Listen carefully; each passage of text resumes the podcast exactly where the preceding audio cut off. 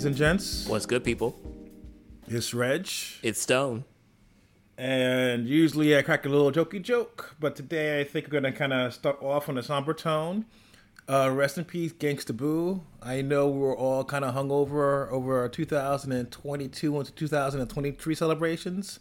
I know we're probably all feeling good. It was a Sunday. A lot of people had no work that day. And then, you know, when I saw that news, it kind of, you know, bothered the fuck out of me only because, A, you know, I think there's an argument to be made that the last 10 years of hip-hop has strictly been off the backs of 3 6 Mafia. B, she was always a heavily underrated female MC period, actually. I hate when I do that. And then C, it seemed like she was finally getting her flowers. So it kind of sucks to lose somebody so young and just restarting their career. Yeah, this is crazy. And, you know, I think one of the things that, I don't know, just like bugs me is that, you know, I thought that, you know, 2022, we had a lot of death. And I think, you know, 2023, unfortunately, is starting off on not such a great note, right? And who knows how Gangsta Boo died. I generally don't care. But it's just like one of those things where, you know, she was very young. And like you said, like she was getting her flowers and she was kind of popping up again. She like was performing like 2 days ago. So, you know, it's just kind of one of those things where you realize your own mortality and you kind of realize, like, you know, we really have to like, I think just cherish what we have in this space in terms of art, right? Because it's not eternal. It's not promised. And I think, you know, Gangsta Boo, I'm going to be honest, like, I haven't really, like, you know, like, listened to her work or, like, you know, just, like, thought about her in a number of years. And I don't know. I just feel like we just need to do a better job of, especially people, like, who are trailblazers, recognizing and promoting and lifting up artists and not doing it now after they passed away, you know? Yeah, no. So, yeah. Yeah, no, it sucks. It's the idea of where, like I said, time is fleeting and we kind of have to start to, I think in general, and hip-hop kind of tends to be not so great with this because, you know, I think there's a little bit of gallows humor happening just because in general, you know, the way that kind of the world works, you know, it seems like, you know, Black lives kind of tend to kind of get stumped out a little bit early. But I think it's kind of nice that, you know, she's starting to get her flowers, but I think we have to do better with kind of giving it to them when they're around. I could tell you this much. 3 6 Mafia is probably one of my favorite groups, but the irony of that is the fact that it took me a little while to get to them. Only because, you know, I was a New York kid, New York bias, you know, everything that's not New York sucks, blah, blah, blah. So it's only maybe around like Two-Way Freak, like let's say the very late 90s, early aughts, where I started kind of having my ear towards it. And then, you know, obviously, yeah, 3 6 Mafia kind of blow up, you know, have an MTV show, so I started kind of listening to them more. But it is kind of fascinating to kind of see, you know, just how ubiquitous that sound was. And like Gangsta Boo was probably, I can't say probably, she was the best rapper there. It's probably Gangsta Boo and Project Pat. And yeah, with me, Project Pat is more like the flow. And there's tracks where she ate Project Pat. You know what I'm saying?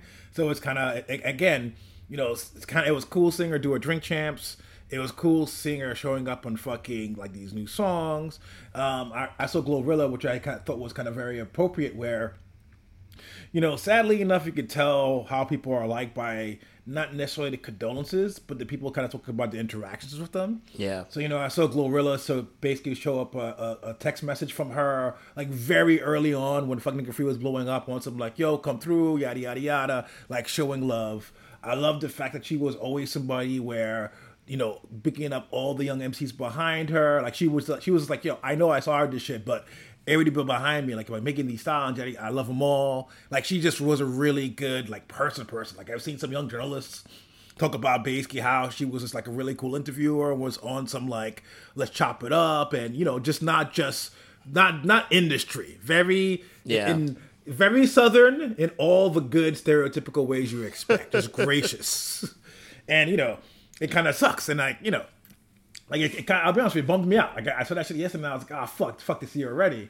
And I just think that, and I think we'll see. I think all of us included, kind of have to sit there and kind of recognize the music that kind of made us, you know, the music that was our childhood, you know, because like I said, without a Gangsta Boo, like hip hop would not be the way it is. Like, you know, that flow, that certain things she kind of add to the game where it'll be fundamentally different.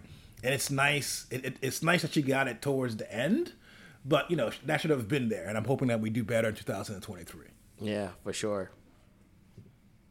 But that's it. We're going to start off. We have many lists for you. Many long lists about our personal opinion. You know, some trolley, some real. You know, I'm going to hit you with that Rolling Stone. Going to hit you with that Pitchfork. Going to hit you with that Complex. You know what I'm saying? Our top tens. I know you're all waiting for it. You know, the best. The scientifically proven. You know, we went down to the very molecules, the sound waves we studied of the top 10 albums of 2022. But before that, we'll talk about records that you will not see on these lists. Records that, you know, were really dope.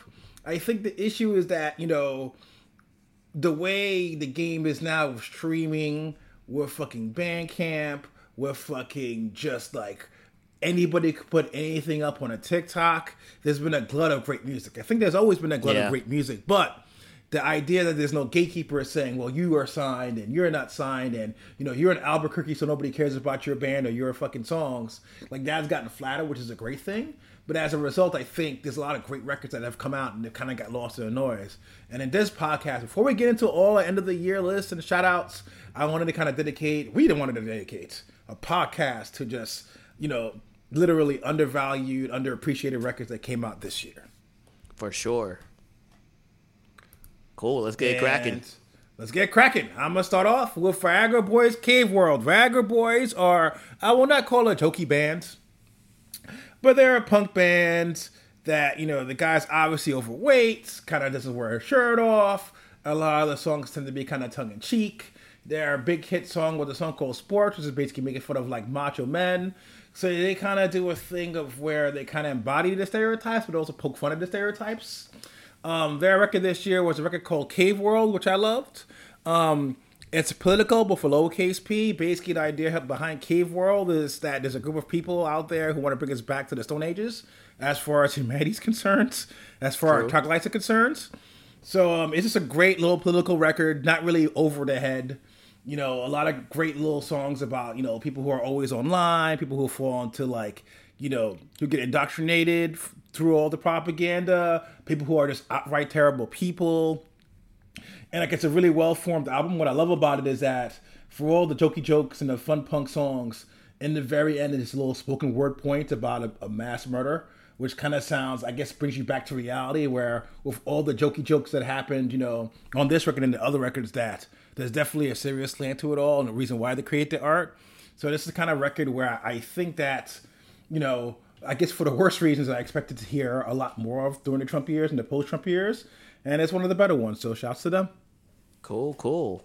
All right, cool. I'll kick off my end with a EP from a UK duo called Jadu Heart.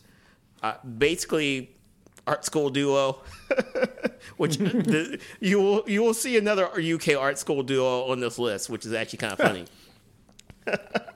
But basically, it's a magical combination. Like, that's the, I was thinking about, we'll talk about that later, but the art school duo, male, female, mwah. Yeah. So basically, like, you know, I would say, like, these guys are doing some psych rock. They're doing some kind of like 90s grunge. They're kind of doing some post-punk.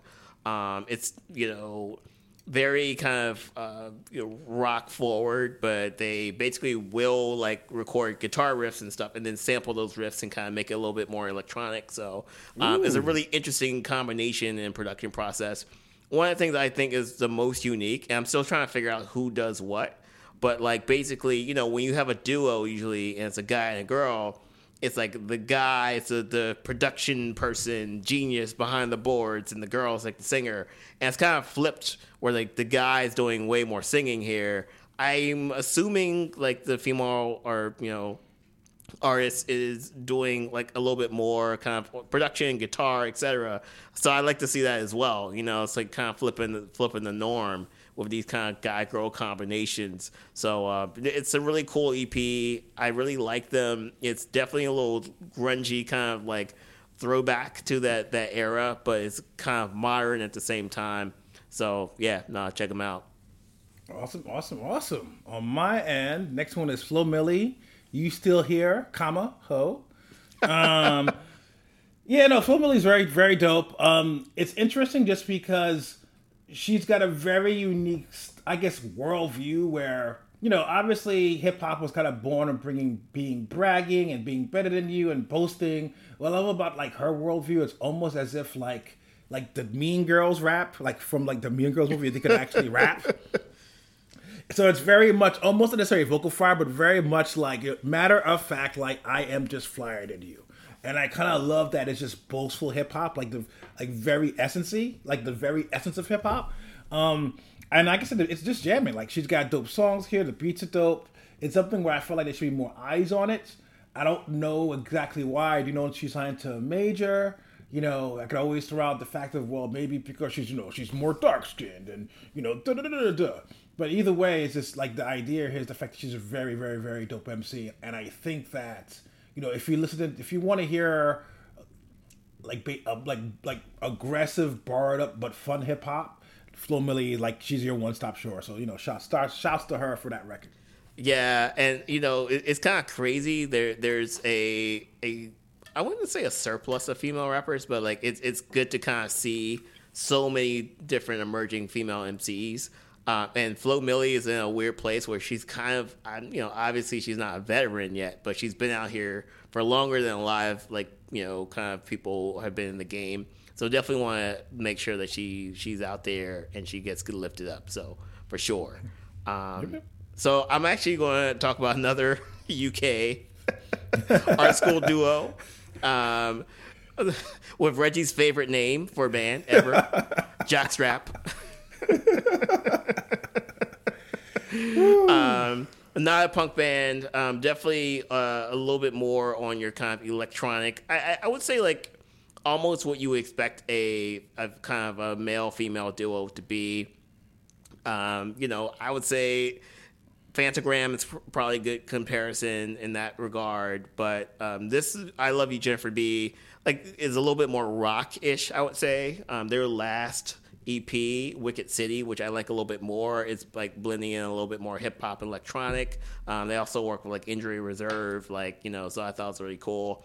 But I do like this group. It's definitely kind of a mix of different genres and a mix of kind of different things. And I think when you have that, like that 2-person format, since you are limited in the amount of like things you can do, it makes the music a little bit more creative and constrained because you're, you know, like you're playing all the instruments, you're sampling back things, you're kind of like, you know, playing around with different things. You don't have like 2 other people, like, you know, 2 other cooks in the kitchen telling you what to do. You know, gotta add more snare, man. My snare's too low, baby. It should be all snares. No bass drum, just snares. There's that one snare I sniffled yesterday. So really like this group. I would definitely say I Love You, Jennifer B. I think it's a good work. It's a really cool EP. But I would say check out their Wicked City EP first, for sure. Yeah, no, for me, this is a very late discovery. Even though we've talked about it in podcasts, you know me, I was like, Jockstrap? I was like, what in the pop-punk hell is this shit?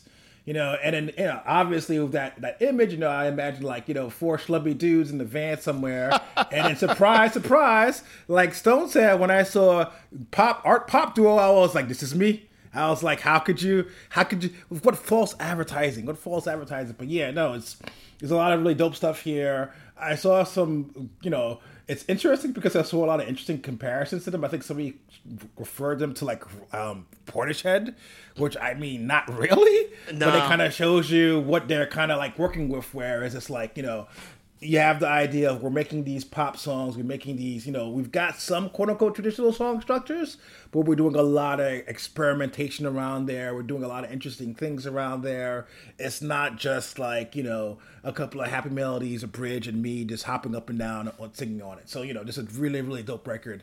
Like I said, for me, very late because, you know, apparently I'm a stereotypical ignorant bastard because when I saw Jockstrap, I was like, it's got to be crap. But, you know, call me the fool. This is really dope record. For me, I guess the next one is 700 Bliss. Moor Mother, it's kind of become, I don't say a genre onto herself, but definitely somebody who's kind of larger than life. A lot of work has been written about her, like, jazzier stuff. I think that was kind of gotten lost in the sauce. It kind of came out from more experimental artists, a lot more electronic, you know, experimental shit under her background. That tends to be her regular albums. There's a DJ out there, DJ Haram, I believe, Jersey-based, who kind of does some experimental production, but also has a foot firmly in the club. So they have a group called 700 Bliss. I believe this is the second release that came out this year. And it's just dope. Like, she's a dope producer. The beats are dope. And you've got Moor Mother. Like, it's interesting because I think what kind of gets lost in the sauce, and I've been thinking about it, is the idea of, right, all right, she's a poet, right? So Moor Mother is a poet in a place of where generally, you know, poets crossing over into musical mainstream stuff is kind of seen as corny. We all seen the corny boho jokes of poetry back in the days. But I think what kind of makes Moor Mother, or even let's say a Saul Williams or certain poets kind of cross over, is they've got like this worldview, particularly in Moor Mother, this voice, this urgency that's kind of happening, where it just feels very like alive, where you don't really fall into the poetry stereotypes of like, you know, poet/musician type stuff. Yeah. And that's the thing about Moor Mother is like, when she speaks to you, it literally feels like the ancestors are just looking down above. Like it's a godly voice, like a Chuck D, like a Gangstar. Like it's just, mwah. It's like the tones of it is just glorious. And like she uses it with such force, whereas it's like she said herself, she's like a punk rock kid. It just comes at you with this aggression, but just like almost like, not even aggression, but just strength, I should say, is probably better. So, you know, props to her, props to them for that record. I feel like it was a little slept on. I feel like probably people kind of paid a lot more attention to her jazz stuff, at least from what I've seen on the year-end list, but this was a great record. Word. I will definitely check that out for sure. So next for me is artist Lady Rae, who is actually, she's been around for a long time. She put out her first album in 98. She was signed to Missy Elliott's label. Back in the day, I think she's doing some background for like Missy's tracks, and you know, never kind of got that career that kind of got off the ground. I know she does a lot of songwriting, things like that, but I think this album called "Piece of Me," which is I would say, like, you know, there's some stuff on here that has some streams. So I don't know how under her it is, but I don't see her in the conversation. Really great, amazing R&B. I would say it's definitely kind of the R&B template, but I think Rae brings like some uniqueness to it, some authenticity to it, and you know, kind of it's playing around with kind of the same notes, but making new melodies and making new art. So, you know, I think it's definitely, you know, in that lane of kind of like more of your, I would say, Jasmine Sullivan's, your Mary J's, things like that. I think this album would kind of sit like right alongside it. But I think there's something that's like, you know, like you're cooking with the same ingredients, but you add a little extra, right? There's always something that, you know, a producer or a singer, songwriter can bring to the game that can kind of flip things out. So through it all, it's one of my favorite tracks of the year. Piece of Me, is you know, fair. I would say like, again, like a very structured, very cool R&B kind of throwback track, but it feels throwback, but in a very authentic way. It's not like, you know, Silk Sonic, which I think was a little bit like throwback, but like campy. You know? Vegas, baby. yeah, you know, this is definitely like, oh, I like, you know, went in a coma in 1973 and woke up. You know, that's how it feels to me. But I also have like access to like the latest AO8s and the latest like production suites, you know. So yeah, no, definitely check it out. It's really cool. A very underheard artist. And again, she's been like, she put out her first album in like 98, which is completely different you know, she was trying to do like that whole like what you do is pop R&B and like the 90s Destiny's Child type of vibe. And I think she's finally kind of found her groove here with Piece of Me. So definitely check it out. Awesome. Mine is Kel Chris, long-time underground rapper.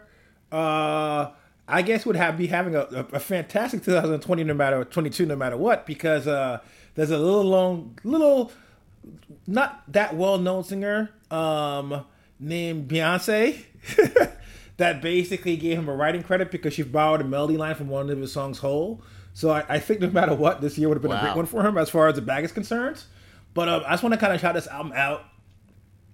I think a lot of hip-hop albums tend to be very esoteric. Like, let me rewind this a little bit. So, underground hip-hop head, you know, I think a lot of the barbs thrown towards underground hip-hop, I think are definitely untrue. But I will say that at times it does get a little pretentious. You know, sometimes you have we've got to have a concept album. And this album's going to be about, you know, the Nile of Africa. This album's going to be about gentrification and, you know, yada, yada, yada. What I like about Kel Chris is he's somebody where he has made some albums along those lines, which are a little bit, let's say, you know, focused and this body of work of this kind of continuous idea. I think he had a record called, I think, Guns, about gun violence. What I liked about Death Fame is that it's a chill record. You know, there might be some themes on there, you know, definitely, you know, you can't say, I don't think there's any art for any themes per se, but this kind of reminds me of like the cool tapes back in the days when I was, you know, the little Walkman, you put it in there and it's just like 40 minutes of dope music. And it's like, you know, there's a posse cut on there with Pink Sifu. It's just a dope, solid hip hop record that's just concerned about being a dope, solid hip hop record. And I loved it a lot. So shouts to him. Word. Cool. So keep it moving with me. You've heard me talk about this album way too much this year. Yaya Bay, Remember Your North Star. I think even Yaya Bay is like, damn, you talking about this album a lot. But hands down, my favorite R&B album of this year. Yaya Bay is an artist from Brooklyn. And, you know, I would say this album is so unique in a lot of ways. I think the production is really interesting. She plays with a lot of sounds and textures, and it feels very intentional on a production side. And again, like R&B is like you can easily make a copycat album of like an Ari Lennox or like something like that. But I think like she brings something very interesting and new to the game. I think she's a really good storyteller. I think like, you know, you kind of feel like, you know, she talks about like men ain't shit, right? But you kind of feel that. Like she adds a little weight to her storytelling. It's very black. It's very like not like in your face, but it's very much like bearing her soul type of vibe.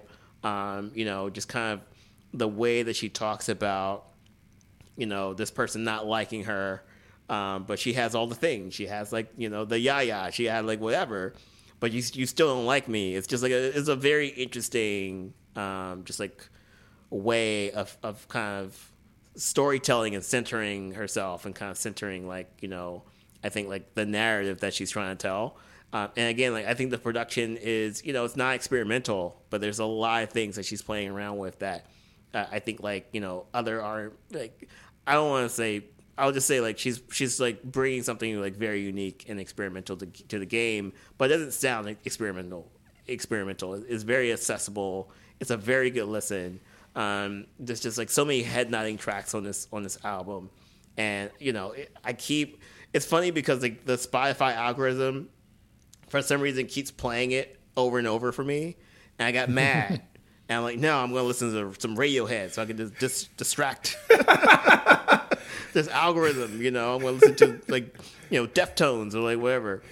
But I think now I'm just kind of, like, every time I hear, like, a few tracks, I'm like, oh, man, this is great. Like, so, you know, if you like Salt, like, I almost compare it to Salt, like, the production style where it's just, like, familiar yet different.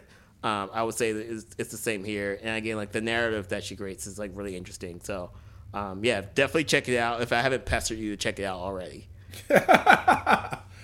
On my end, Wu-Lu Loggerhead. Wu-Lu is a beat maker from London. Do a lot of hip hop shit. This latest record, he kind of branches out. You know, I feel like at this point it's a cliche. You know, it's got some rock music, it's got this, it's got some electronic. What I love about this record is the fact of where, and I think that it's interesting to me because there's a lot of artists where their identity is a city. Like when you think about like fucking Chili Peppers, that's LA. You know, you think about Dipset, that's Harlem. You think about Interpol, that's very, you know, cool underground 2 a.m. party in New York, you know. And what I love about this record is the idea of where, even though it dabbles in genre, I'll tell you two things. One, even though it's dabbling in genre, it's very firmly black music, and it's also very firmly London. So it just sounds like this little weird, like summation of what's happening in that city, like black London right about now in 2022. And as a result, I love it because it's like its own insular world. It's weird because it feels like the record that would have blown up really big, let's say 10 years ago in the blog era per se, because, you know, they always loved, well, you know, it's got a little post-punk. It's a minority. But it's not too, it's got the white beats you can kind of get into. But I think the reason why is the fact of where, like I said, it's very mired in blackness. There's something here where it's not just like, oh, we're going to do like indie rock and, you know, we're going pairing to that audience. And I wonder if it's that maybe it's because his background in hip hop. It's definitely made, it's like it's got a crossover potential, but it's definitely made for people who fuck with what he's fucking with on a theme level. And I love that a lot about this record. So it's a great record. I think that particularly somebody who likes a little bit more, I won't say out there per se, but wants to hear something a little different, but something very firm into what you're kind of used to listening to, or, you know, something's a new flip on old things. It's a great record. So shouts to Wu-Lu. Yeah, for sure. For sure. Cool. So I am going to keep it moving with my next selection, which is Kenny Beats, Louie. I don't know how underheard this album is, but it's definitely something where if you're thinking about Kenny Beats, you're thinking hip hop, you're thinking, you know, like all the production he's done for different artists. And you're kind of like, oh, well, if he's going to do a producer album, it's just going to be like some beats and it's just going to like get some rappers on there and it's going to be like whatever. Which this is not the case. This is a very interesting, introspective, atmospheric album, which is a tribute to his dad. You know, his dad was I guess, diagnosed with cancer, and it just felt like a mood. It felt like a journey. It felt like he was doing a lot of different things, instrumentation, but also having like hip hop in the background. You know, he had like guests on the album, but like, you know, it wasn't like a hip hop feature, right? It was like, I think the vocals were kind of like more washed out and kind of like, it was less about like having, I don't remember who was the guest on the album, but like less about having them on the album, you know, for the flex, and more because they contributed to like the kind of like the atmosphere, the narrative that he was trying to create. So I thought it was like just a really interesting listen.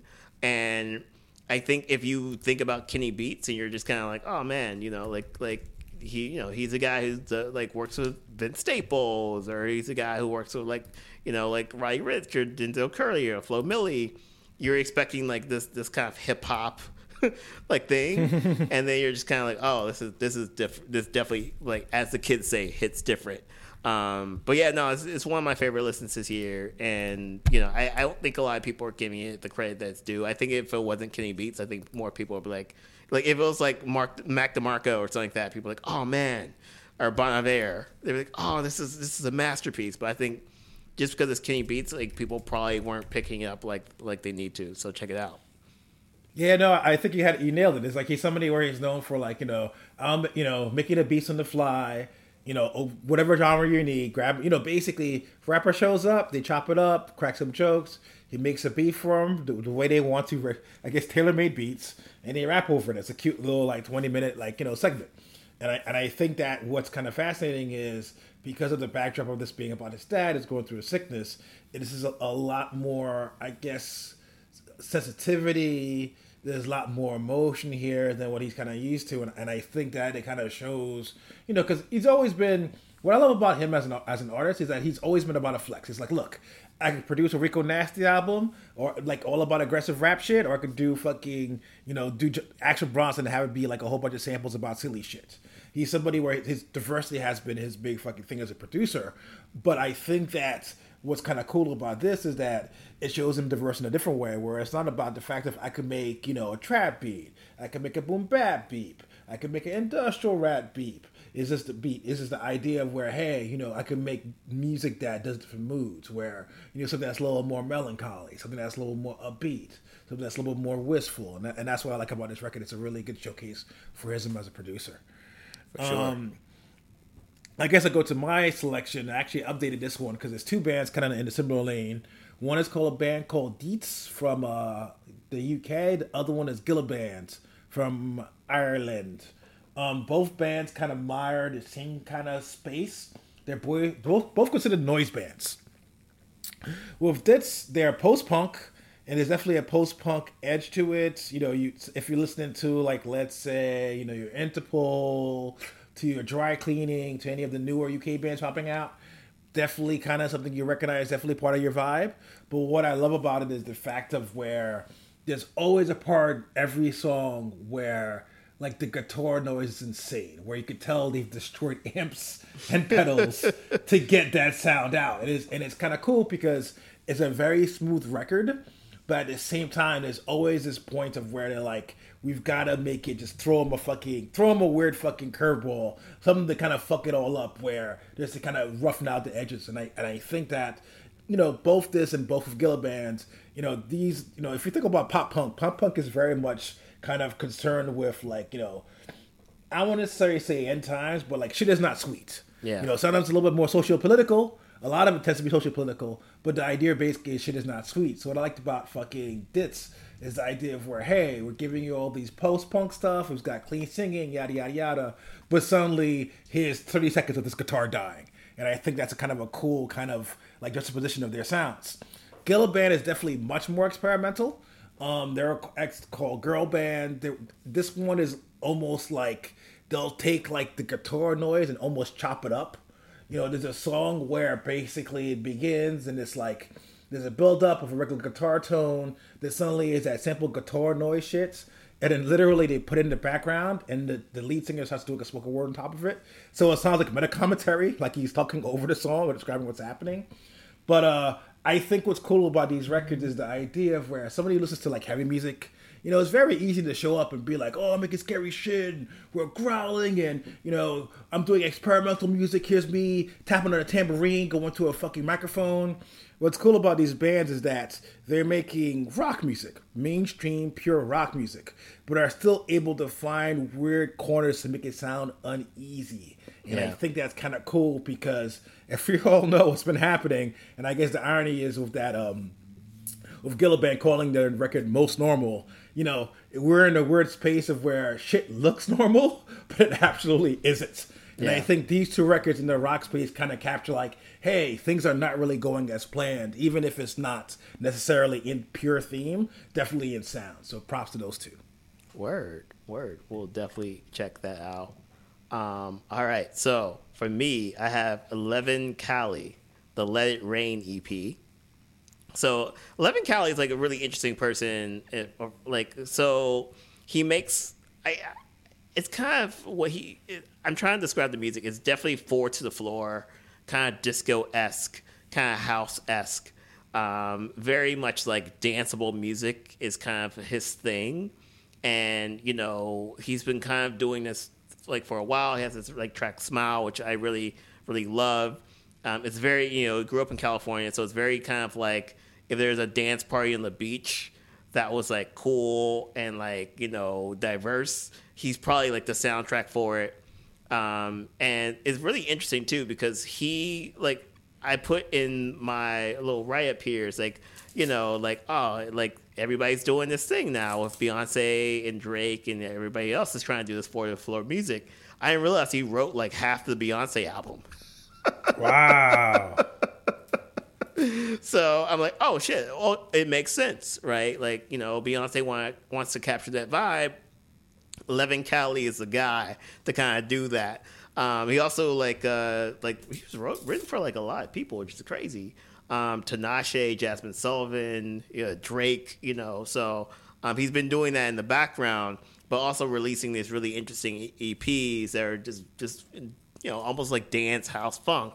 So this EP is called Let It Rain, and it's a vibe. It's a definitely kind of like if you threw this on at the party, interlace it with some Beyonce, interlace it with some of the other like kind of up-tempo music that's coming out. It fits right in. It's definitely just very much like a almost just I don't know. It's just like it's up-tempo, it's bright, it's summer, it's California, etc. And it's really dope music. And, now that I know he wrote half the Beyonce album, it's a really good companion, I think, to Renaissance from Beyonce, like kind of playing those back to back. Because it has like that same kind of, that same vibe, He wrote like Virgo's Groove, he wrote Alien Superstar. And like, I think now that I'm realizing this, like that's kind of what Levan Kali's vibe is. So, props to him. Definitely check out the album, and like I said, like pair it with the Renaissance album. I think you'll really like it. Nice. I'm gonna give that a try. Shit. Speaking of the hip house, Lee 47 Shape Up. We've been talking about the return of more upward BPMs danceable music. Lee's been holding it down for a couple of years now. Just making really dope, just upbeat danceable hip hop records. This continues in the same vein. Me and Stone were kind of talking off the record just a little bit before, because it's like she's got everything that we should have gotten. Like there's no reason why she can't blow up, because she's got a vibe here that sounds very current. Her beats are dope. It's her time now, and I feel like this record kind of came out and left, and I think it's a shame, because again it's just like if we're talking about like in a year of where Drake is doing house music. In a year of where Beyonce is doing house music. In a year of where everybody wants to dance. In a year where fucking goddamn Uzi Vert is doing house club music now, quote unquote. Upbeat dance tracks. She was doing this for the last, I'm thinking 5 years maybe? As far as, and probably even longer before this, when it wasn't cool. You know what I'm saying? So, again, it's a record I think we all kind of slept on. I don't know why she doesn't get the props that she does. Maybe it's because, with the face mask and everything else, a little bit more low-key. Maybe we want a little bit more flash from our, artists. We want a little bit more, aspirational. They're out here in the helicopter living fabulous lives. But all she does is just make dope hip house tracks, and I think got to give it up to her. The streak continues with this record.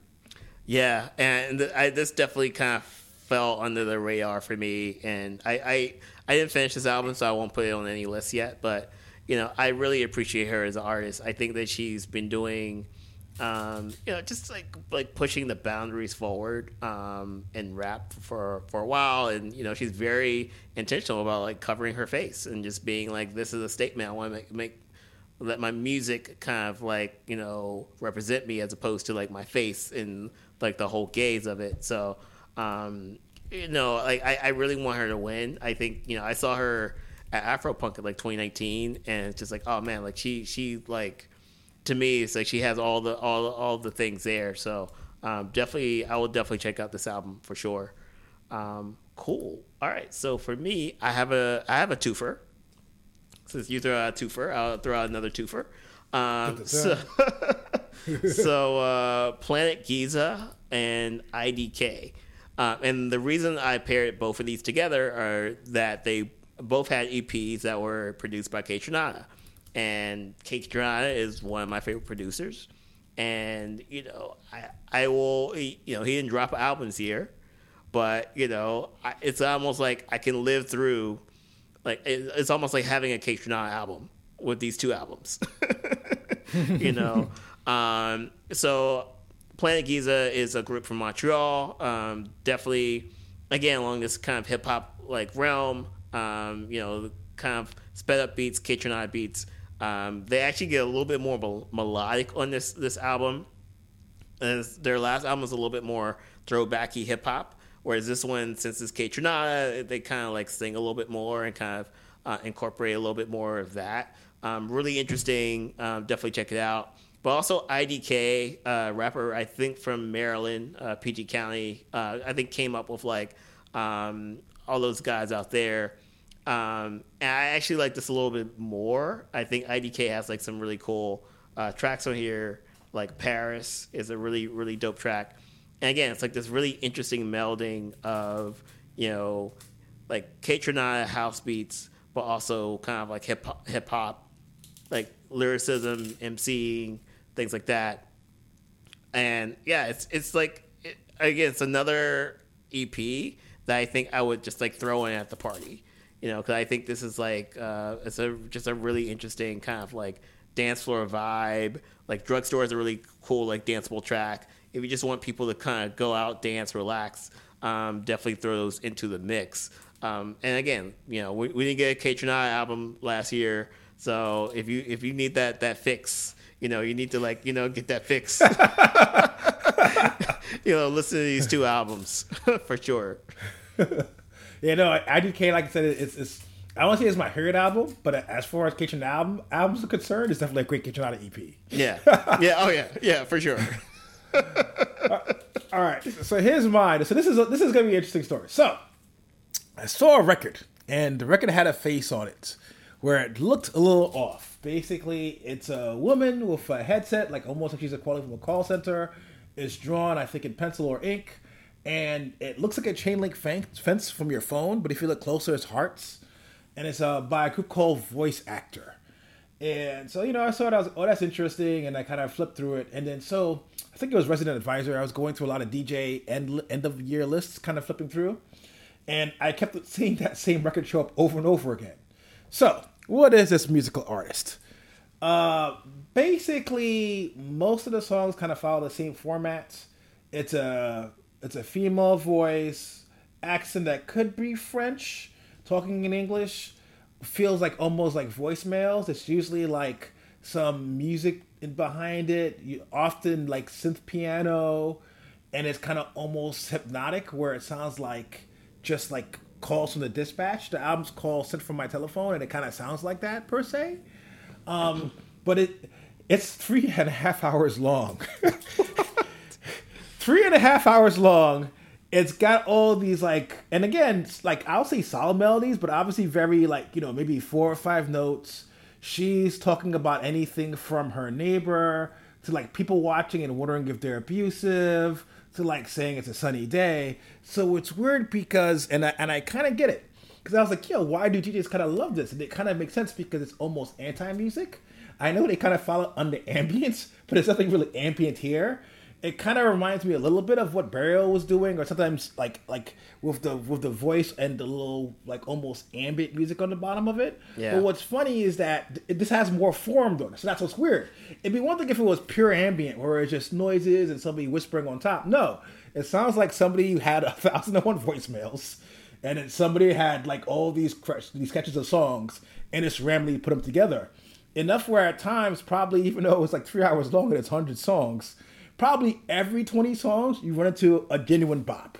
There's a song, basically, that's like, there's a footwork beat, her singing on top of it, what? And it's just dope. There's another song where it's basically called, like, it's called Feed Me Tracks, where it's, again, she's singing on top of it, it's a dope beat, melody, but then, like, again, the next 20 songs are all, like, dispatches from fucking The Rapture. And then where this album hit me was, so I was like, all right, cool, bro. 3 hours, I'm going to work through it, right? So I'm listening to it. I'm doing all my fucking day-to-day shit. Unfortunately, like a lot of other Christmas travelers, I was stuck outside of an airport waiting to pick up my wife. And in a shady part of Queens, not that shady, not that scary, but, you know, a little dark, a little desolate. And I was scared shitless, not because of the neighborhood, but because of the fucking album. Damn. And the thing is, it's not even a scary album, but it's just so strange because it's just this foreign voice talking over to you, these notes under it. It's not like it's true crime, but something about it feels so off. And like I said, and I see why DJs like it, because you got to figure that, you know, you're dealing with music on a very high level, you know, BPMs, mixing, reacting to the crowd. This everything is really loud. Everything is really, really like intense. And then this is like a perfect palate cleanser. So It's almost like I would recommend everybody give it a listen. I would say not listen to them all 5 hours. But definitely give it a listen just to kind of get the vibe, because I think it's very interesting musical work. And again, as you would expect, very mysterious. Nobody really knows who. They don't really do interviews from what I've seen. I don't really see any press about them. Like I said, it's just making up a lot of like weird year-end lists for people who are kind of a little bit more on the club side and more on the experimental side. And like I said, it's just a unique piece of work. So shouts to them. Voice Actor. Wow. I'm so intrigued now. I will definitely press play after we finish recording. Bro, it's creepy, man. And it's not supposed to be creepy, but it sounds very... It's like if they told me if it was AI creating this in some alternate universe, I would believe it. It might be. It actually might be. That could be interesting. Actually, it is 109 tracks. So it officially wins the Migos Award. We're beating this algorithm. Oh my goodness! It is like the hard drive. It is like the voice notes on the phone. It's all the things that are dumped into it. But no, I will definitely check this out, because I'm always I always want to hear like people who are flipping the script on music, and there's a lot of things now. There's just so much music that everybody kind of sounds the same. So anything that's unique is a unique approach. It's definitely going to be something that should be rewarded. So I will definitely press play on this.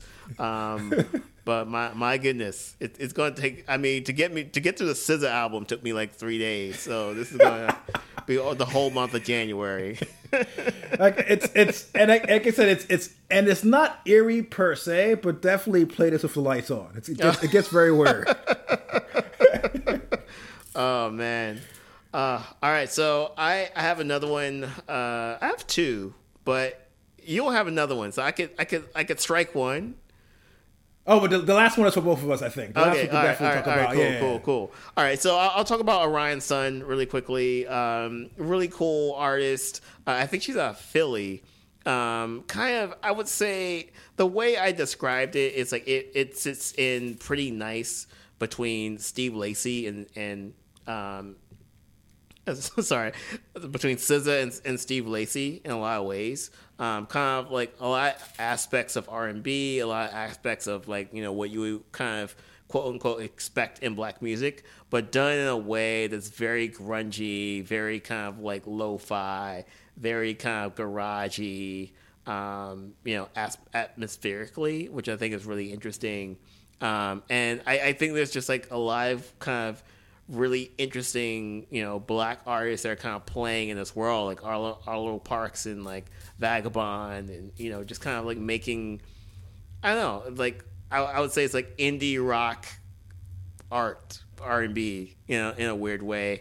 And I really kind of like this this EP, and I'm really kind of interested to kind of see where she goes with this, because again, it's like it's kind of really interesting. A really interesting style. It's definitely not Steve Lacy. It's definitely a little bit like Steve Lacy can make some pop bops if he really wants to. Whereas I think this one is Orion's Son's a little bit more experimental. But it's a cool listen, and it's definitely something that I've been going back to a few times this year. So yeah, no, and then I guess I'll start this one off. Coco and Claire. Yes, my girls, my daughters. Somewhere there's a timeline where the sign parties are still going on, where the Four Locos still flow, where Diplo isn't in ass hats, where MIA isn't an anti-vaccine truther hanging out with Candace Owens, where Kanye is sane. There's a place where you can still pay rent in Williamsburg that's only $1,000, where you can live with 20 of your best friends, where beer and a shot is still $4. There's a place out there, a universe where the world is going in the right direction. And that's the universe that Coco and Claire come from. Preach. I mean, end of the day, what's cool about Coco and Claire is that it's unbothered. It's basically two best friends, Atlanta-based, started making beats in GarageBand, making silly songs. It's it's the place of where you could get it to Levan easily. You know, you and your girlfriend show up and, you know, maybe do a little, maybe smoke a little reefer, maybe date a cool guy, you know. It's what's kind of fascinating is, and I think this is an interesting way to kind of end the podcast is, all right, so we've been talking a lot about underrated records, but there's always been this specter of what's been happening the last couple of years. You know, when we eventually talk about Beyonce, you know, on our top tens, it'll always be like, hey, that she's making triumphant music, because we've definitely had a shitty couple of years that we kind of needed. We were talking about the idea of BPMs and hip house and how, you know, we want to dance. We want to kind of go out there because things are kind of in this strange place. And I think what's kind of fascinating about Coco and Claire is it is the definition of unbothered. Yeah, yeah. The party has never stopped. They've always been cool bitches at the bar that all the other girls want to be like. And there's something almost naively cute about that where...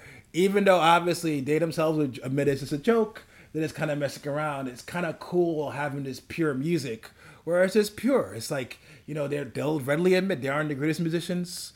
They are not the greatest singers. You know, these aren't songs that'll get covered like 40 or 50 years from now. But it's just generally music that's created from, like, the creative brain part of it, where, you know, just don't overthink shit, make little cheesy beats. Going with your friends, they kind of make it. And also, ready for this, Stone? Art School Duo. What? Of course. Art schools are oh, man. Like, art schools are coming back, dude. Like, all you need to, even though they've paid $50,000 for a degree in clay, you get two of them in a room for MPC and a mic, you'll sell 1,000 hipster records, man. Fuck all that formal art training. All they need is an acoustic guitar and a producer.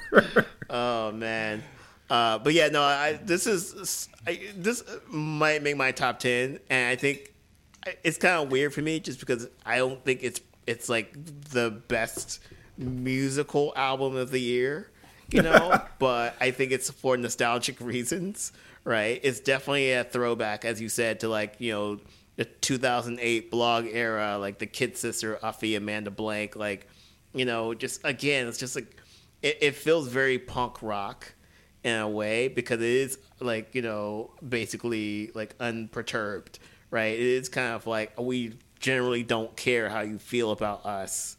We're just going to do our thing. And I think, I don't know, I haven't, like, I just feel like, with recording artists now, it's like it's so fixated on image and like how I'm better than you and how I'm, you know, whatever. They kind of are saying the same things, like we are better than you, but we just don't even think about you. Yes. You know, like Nicki Minaj is better than half the female rappers that are out here, and she thinks about them all the time. It consumes her. You know, Coco and Claire is like, yes, we are better than you. We have more swag. We literally don't know who you are. Like, what is your name? You know? And I think, like, that vibe is really cool. But, yeah, like, the beats are very much, like, it's kind of crazy. I was just talking to a friend about this. I was like, you know, that 2008 to 2012, 2013, like, blog era, it's going to be the new vintage soon.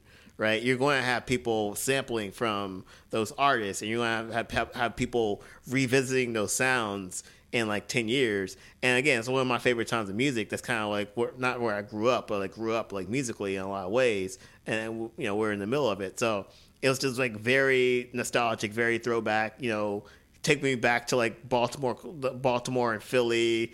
Like, wow, where's that spot in Philly? I forgot the Mausoleum, I think, in Philly. You know, like the parties in Williamsburg, you know, again, yeah, when Williamsburg was affordable, you know, like, the, you know, just crashing on people's floors and stuff like that. It takes me back to Glasslands, all those venues. Yeah, like it just takes me back to that era. And, you know, I don't know, man, I'm getting an old man. So I'm like, to see these kids kind of embrace that is really cool. But I do think they actually have some production chops. And I do think like if they really... you know, as they grow, I could see them being like full-fledged dope producers as well. So I definitely will keep keep tabs on you. Keep tabs on them. It just sounds wrong, right? Because it's just like, oh, I'm going to follow you. Creepy. You know. Coco Claire. I'm definitely going to follow their career because I think they're, it's just like very unique what they're doing in music, and you know music needs this. So yeah, no, it's, and going back to the idea is it's like it's very punk rock, and it's punk rock in the way it's where it's unbothered, where you know definitely in the SoundCloud era, you know definitely in the way where the bar is so low, you definitely have bands out there where it's like when they go out there and just you know put this shit together sloppily and upload it and you know have a video that's filmed on an iPhone and you know and all that is really good and all that is good and great. But what I love about Coco and Claire Claire is the idea of where, and like you said, it's like they're really unbothered. There's still a certain level of cosplay there. There's still a certain level of like, oh, you know, I have the face task put in a certain way. I'm doing the rap battle in front of the fucking the graffiti mural in the background. Oh, we're a scuzzy band dressed in tight pants and leather jackets like it's the 70s. This is kind of like Coco and Claire Claire are just in their own world where, you know, they're concerned about, you know, the cute guys they want to date, getting into the club, dancing, and dealing with petty bitches that are envious. And it's something where it's pure about that, where even though obviously I am not necessarily the audience for it, the last time I had to worry about a petty bitch stealing my band was maybe high school? Who knows?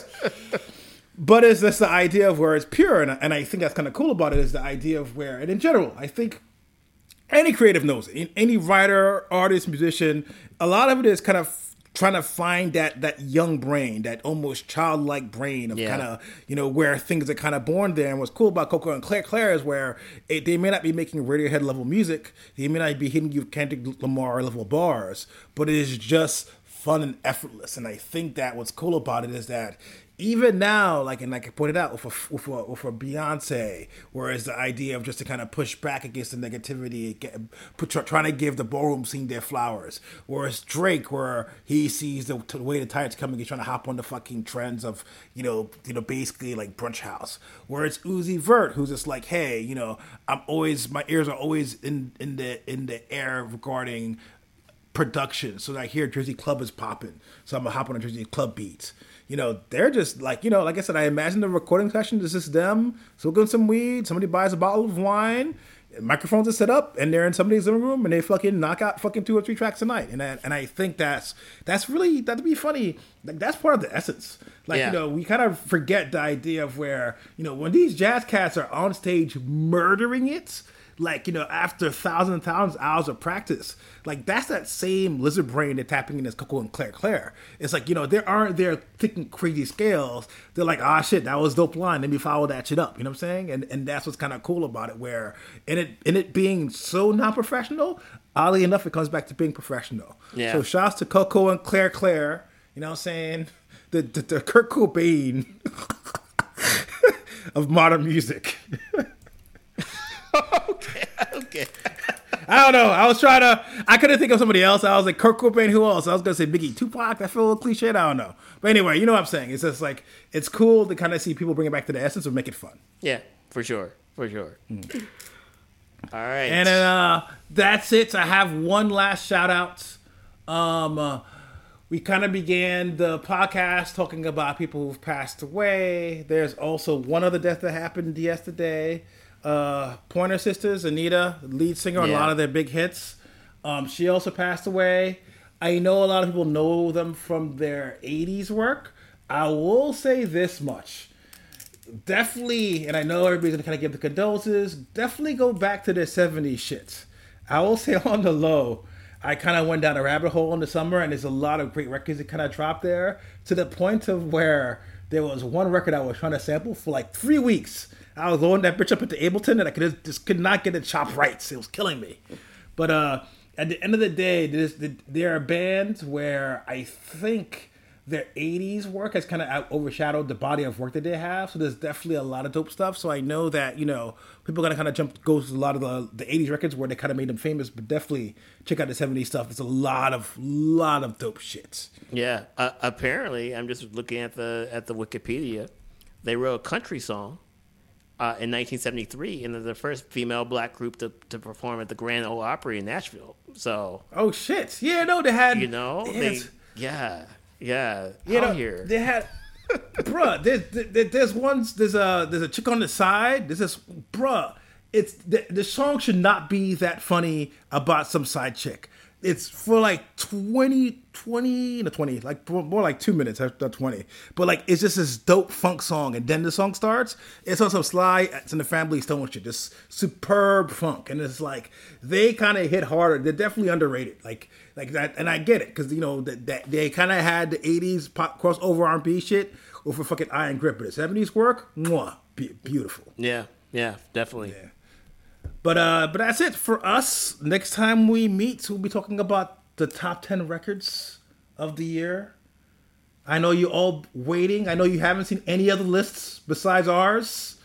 We're the first ones to do it. The first ones. Originated this concept. You know we're what I'm saying? Late. Came You're out. Late. We're not late at all. You know what I'm saying?